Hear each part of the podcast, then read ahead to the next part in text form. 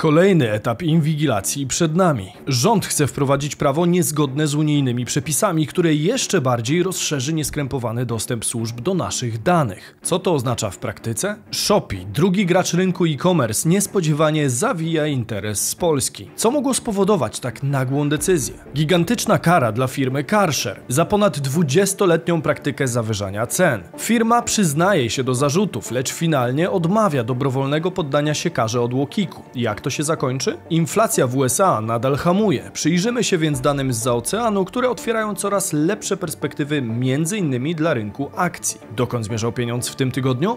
Sprawdźmy to. Bizweek. Cotygodniowy przegląd świata biznesu i finansów. Cześć, tutaj Damian Olszewski i witam Was serdecznie w programie Praktycznie o Pieniądzach i informacyjnej serii Bizweek, gdzie co tydzień otrzymujecie dawkę najważniejszych informacji ze świata biznesu i finansów. Warto więc subskrybować kanał, aby wiedzieć, co dzieje się w naszych portfelach. Czas to pieniądz, więc zaczynajmy. Inflacja w USA nadal hamuje. W czwartek poznaliśmy dane dotyczące inflacji w USA. Zgodnie z oczekiwaniami ekspertów, inflacja konsumencka w Stanach wyhamowała z 7,1% w listopadzie do 6,5% w grudniu. Dodatkowo w ujęciu miesięcznym odnotowano spadek o 0,1%. Jeśli chodzi o inflację bazową, czyli nieuwzględniającą cen żywności, paliw oraz energii, zanotowano spadek z 6% do 5,7%. W ujęciu miesięcznym odnotowano jednak niewielki wzrost z 0,2% do 0,3%.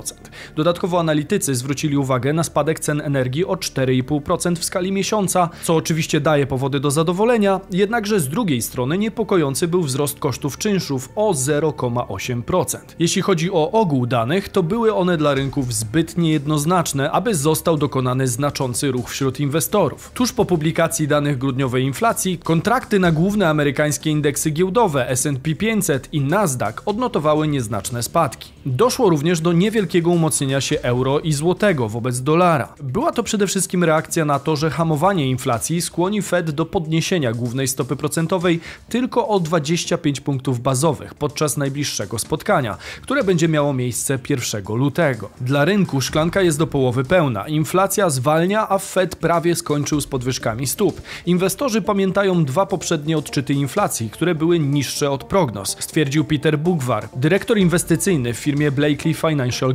Dane skomentowała również szefowa oddziału rezerwy federalnej w Bostonie, Susan Collins. Myślę, że podwyżka o 25 punktów bazowych lub 50 punktów bazowych byłaby rozsądna. Osobiście skłaniam się ku 25 punktom bazowym, ale wszystko jest bardzo zależne od danych. Jeśli podwyżka wyniesie 25 punktów bazowych, a nie 50, to będzie to oczywiście dobrym prognostykiem dla amerykańskiego rynku akcji, co powinno mieć również przełożenie na globalny rynek akcji. Zamieszanie na rynku e-commerce. Shopee wycofuje się z Polski. Agencja Bloomberg poinformowała w czwartek, że CLTD, właściciel platformy Shopee, zakończy 13 stycznia działalność w Polsce. Wywołało to spore zamieszanie na rynku e-commerce, którego niektórzy gracze będą beneficjentami, ale o tym nieco później. Najpierw wyjaśnijmy, co w zasadzie się wydarzyło. Platforma e-handlowa Shopee zadebiutowała w Polsce we wrześniu 2021 roku. Było to dosyć znaczące wydarzenie na naszym rynku e-commerce, a na wiosnę 2022 roku w stolicy ruszyło ruszyło pierwsze biuro firmy w naszym kraju. Od tamtej pory Shopee zdążyło stać się naprawdę znaczącym graczem w tym segmencie. Platforma była znana z dość nietuzinkowych i krzykliwych kampanii marketingowych, które połowę Polski, w tym mnie, doprowadzały do szału. Na szczęście mamy Shopee.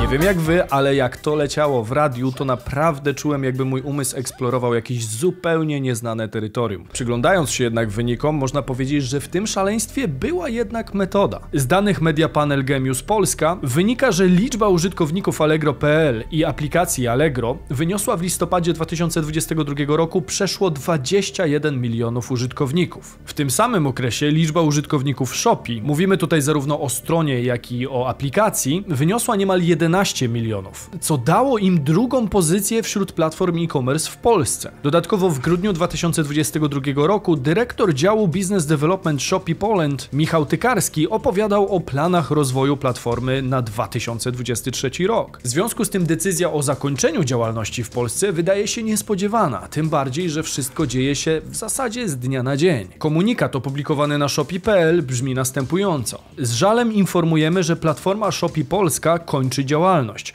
Od 13 stycznia 2023 roku, godzina 23.59, możliwość składania nowych zamówień za pośrednictwem Shopee Polska zostanie wstrzymana. Zamówienia złożone wcześniej zostaną zrealizowane standardowo, a wsparcie i obsługa zamówień pozostanie dostępna dla użytkowników, którzy złożyli zamówienia na naszej platformie. Dziękujemy, że byliście z nami. Wycofanie Shopee z Polski oznacza utratę pracy dla około 200 osób. Co ciekawe, w ubiegłym roku Shopee wycofało się również z Francji i Hiszpanii, w wyniku czego Polska pozostawała ostatnim europejskim bastionem firmy. Zatem wydaje się, że singapurskie przedsiębiorstwo, przynajmniej na ten moment ekspansji, rezygnuje z rynków europejskich. Kto zatem zyska na tej decyzji? Niewątpliwie konkurencja, która dzięki niej znacznie umocni pozycję lidera naszego rynku. Mowa oczywiście o Allegro. Kurs spółki bardzo pozytywnie zareagował na te informacje. Na koniec sesji kurs wzrósł o ponad 6,5%, co okazało się największym wzrostem na indeksie WIG20. Dodatkowo zanotowano najwyższe obroty na rynku 292 miliony złotych. Allegro zakończyło czwartkową sesję na poziomie 30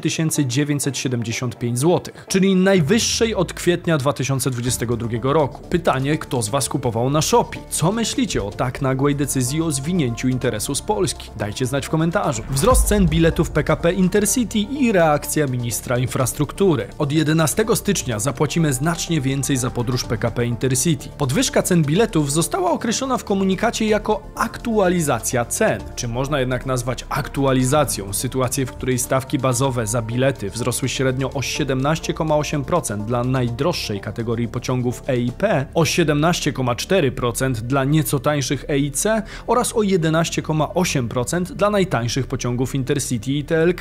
Z pewnością takie określenie jest niedomówieniem, bo zwykle tak zwane aktualizacje nie były aż tak dotkliwe. W każdym razie dla klientów oznacza to jedno: skokowy wzrost kosztów podróżowania. Aby lepiej zobrazować Wam skalę podwyżek, najlepiej podać konkretne przykłady. Za przejazd z Gdańska do Krakowa Pendolino, czyli kategorią EIP, pasażer zapłaci w drugiej klasie około 265 zł w standardowej cenie. Dotychczas taki bilet kosztował 225 zł, czyli 40 zł mniej. Z kolei podróż kategorią EIC między Warszawą a Krakowem będzie kosztować nas 199 zł zamiast dotychczasowych 169. W przypadku klasycznego Intercity podróż przykład między Łodzią Fabryczną a Zakopanem to wzrost z poziomu 76 do 84 zł w drugiej klasie i z 99 do 108 zł w pierwszej klasie. Podwyżki cen biletów PKP Intercity tłumaczy wzrostem kosztów energii i ogólnym wzrostem cen. Osoby, które często jeżdżą koleją, mocno odczują te podwyżki. Z pewnością łatwiej byłoby zaakceptować ten fakt, jeśli poszłaby za nim również wyższa jakość obsługi. Niestety nadal dla wielu odbiorców sporo do życzenia pozostawia obsługa PKP Intercity, komfort jazdy, liczba kursujących pociągów i co ważne, czas przejazdu. Choć nie ukrywam, że jadąc z Gdańska do Warszawy i z powrotem, dobrze wspominam jakość obsługi, czy nawet czas przejazdu. Dodatkowo w pociągu zawsze jestem w stanie nadrobić sporo zaległości, czego nie zrobiłbym za kółkiem. Nie mówiąc już o kwestiach bezpieczeństwa, bo zdecydowanie łatwiej jest to wypadek na trasie, aniżeli w pociągu. Ale może być to zaledwie dowód anegdotyczny, więc dajcie znać koniecznie w komentarzu, jak wy oceniacie to z waszego punktu widzenia. PKP się poprawiło, czy jak zwykle się opóźnia? Dodatkowo warto też wspomnieć o sytuacji kuriozalnej, mianowicie o tym, że w wyniku podwyżek PKP Intercity na niektórych trasach bardziej będzie się opłacało na przykład latać samolotem. Miejscami również przejazd samochodem może być bardziej opłacalny, bo skorzystanie z komunikacji na przykład za pomocą Pendolino staje się coraz bardziej ekskluzywne. Całą sytuację skomentował także minister infrastruktury Andrzej Adamczyk, który stwierdził ponadto, że gdyby nie dotacje rządowe, podwyżka cen biletów PKP Intercity wyniosłaby 50%, a nie 12%. Jak powiedział Adamczyk, absolutną nieprawdą jest stwierdzenie, że rząd nie wspiera pasażerów. Przypomniał, że tylko z rezerwy premiera dopłata wyniosła 565 milionów, a łączna dotacja rządu dla kolei w 2023 to 1,3 miliarda złotych. Dodatkowo minister zaznaczył, że to nie rząd podnosi ceny, tylko spółka prawa handlowego. Jeśli potraktować by te stwierdzenia poważnie i podwyżka cen naprawdę mogła wynieść 50%, to strach pomyśleć, jak zarządzana jest spółka PKP Intercity. Szkoda także, że na podwyżkę nie zdecydowano się na przykład za 2 czy 3 lata. Byłoby to jedno z niewielu opóźnień w wykonaniu spółki, z których naprawdę moglibyśmy się cieszyć. Polityka dotarła do turystyki. Polska pierwszym krajem do odwiedzenia według CNN. Światowa Organizacja Turystyki Narodów Zjednoczonych szacowała, że do końca 2022 roku liczba podróżnych osiągnie 65% liczby z 2019 roku, czyli sprzed pandemii. Jak wskazuje amerykański CNN, w przypadku dalszego odradzania się światowej turystyki, wiele osób zdecyduje się w tym roku na wyjazd. Jakie kraje zatem warto odwiedzić? CNN przygotował listę kierunków turystycznych wartych odwiedzenia w 2023 i w tym polecił 23 lokalizacje. Pierwsze trzy miejsca tego rankingu kształtują się następująco. Brązowy medal otrzymało angielskie miasto Beatlesów, czyli Liverpool, który w maju bieżącego roku będzie gospodarzem kolejnego konkursu Eurowizji. Drugą lokatę zajęła zachodnia Australia. Według CNN warto odwiedzić ten region m.in. z powodu całkowitego zaćmienia słońca, które nastąpi 20 kwietnia i będzie widoczne w północno-zachodnim skrawku kraju. Z kolei na pierwszym miejscu listy kierunków turystycznych wartych odwiedzenia według amerykańskiej stacji CNN znalazła się Polska. Co ciekawe, głównym powodem nie są malownicze miejsca w naszym kraju, konkretne regiony, zabytki czy też kultura. Głównym powodem odwiedzin miałaby być solidarność, jaką okazujemy Ukrainie. W uzasadnieniu przygotowanym przez redakcję CNN Travel napisano dokładnie tak. Powodem, dla którego powinieneś odwiedzić Polskę w 2023 roku, nie jest szansa na pobyt w miejscu odpowiednim dla rodziny królewskiej. Powodem jest okazanie solidarności z krajem, który z kolei okazał solidarność narodowi ukraińskiemu.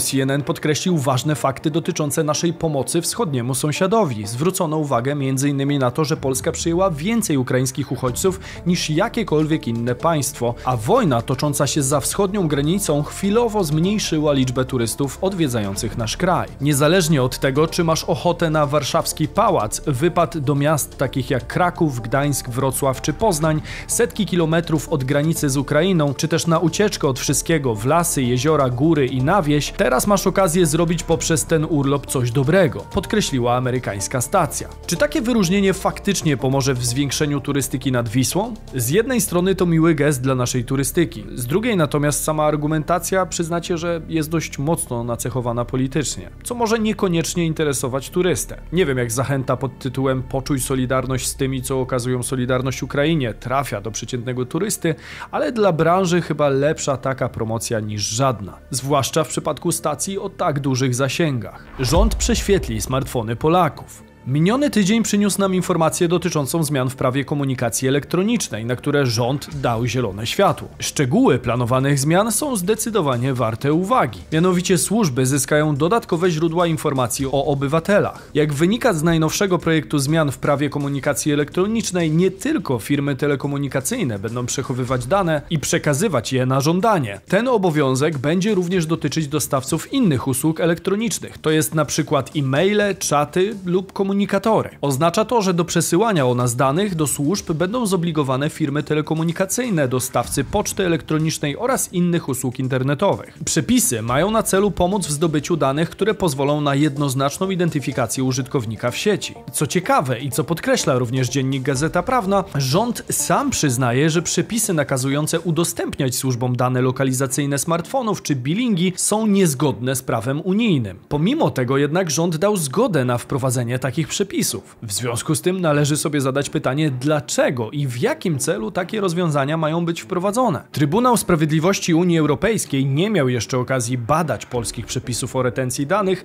ale orzecznictwo w tym temacie jest jednoznaczne i wynika z niego, że nasze przepisy są niezgodne z prawem unijnym. Ten fakt potwierdza chociażby przesłana do Sejmu opinia, którą sporządziła podsekretarz stanu w KPRM do spraw Unii Europejskiej Karolina Rudzińska. Podsekretarz stanu podkreśla w niej, że ustanawiany przez państwa członkowskie obowiązek powszechnego i niezróżnicowanego przechowywania danych dotyczących korzystania przez użytkowników z usług komunikacji elektronicznej jest konsekwentnie uznawany przez CUE za niezgodny z prawem Unii Europejskiej. Przesądzono to w sprawach dotyczących m.in. francuskich, belgijskich i niemieckich przepisów. Zastąpienie obecnej ustawy nową nałoży na telekomy obowiązek 12-miesięcznej retencji danych. W praktyce oznacza to, że policja, straż graniczna, KAS, ABW, CBA i kilka innych służb mają do nich nieskrępowany dostęp bez większej kontroli. Dzięki takim danym można określić zarówno do kogo dzwoniliśmy, jak i gdzie w tym czasie byliśmy. Po otrzymaniu tego typu opinii można by pokusić się o dostosowanie przepisów pozwalających na inwigilację Polaków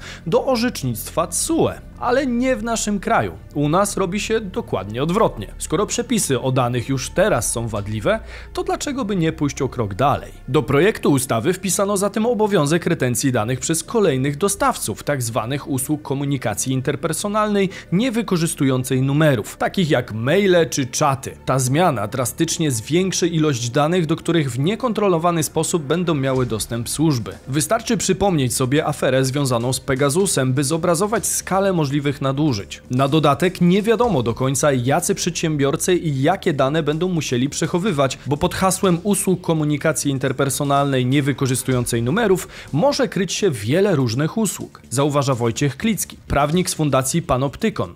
Zwiększony ma zostać również sam zakres przechowywanych i udostępnianych na żądanie służb danych. W projekcie przewiduje się choćby dostęp do informacji jednoznacznie identyfikujących użytkownika w sieci, w tym adresu IP i numeru portu komunikacyjnego. Szczegółowy zakres danych, do których mogą mieć dostęp służby, i tak nie jest jeszcze w pełni znany, dlatego że będzie dopiero uzupełniany przez ministra właściwego do spraw informatyzacji. Uważam, że do zmiany jest cały paradygmat retencji danych w Polsce na potrzeby dostępu służb do tych danych. Obecnie, przypomnę, mamy masowe, niczym nieograniczone i powszechne zatrzymywanie i przechowywanie danych o ruchu i lokalizacji użytkowników telefonii komórkowej, a mamy mieć to zatrzymywanie rozszerzone na wszystkie usługi i wszystkich dostawców usług komunikacji elektronicznej. Takie podejście jest po prostu niezgodne z prawem Unii. Kropka. Komentuje dr Paweł Litwiński. Jeśli ta ustawa przejdzie w niezmienionym kształcie, to kolejny krok to już chyba tylko sprzedaż paczki danych o Polakach na Allegro, na publicznej aukcji.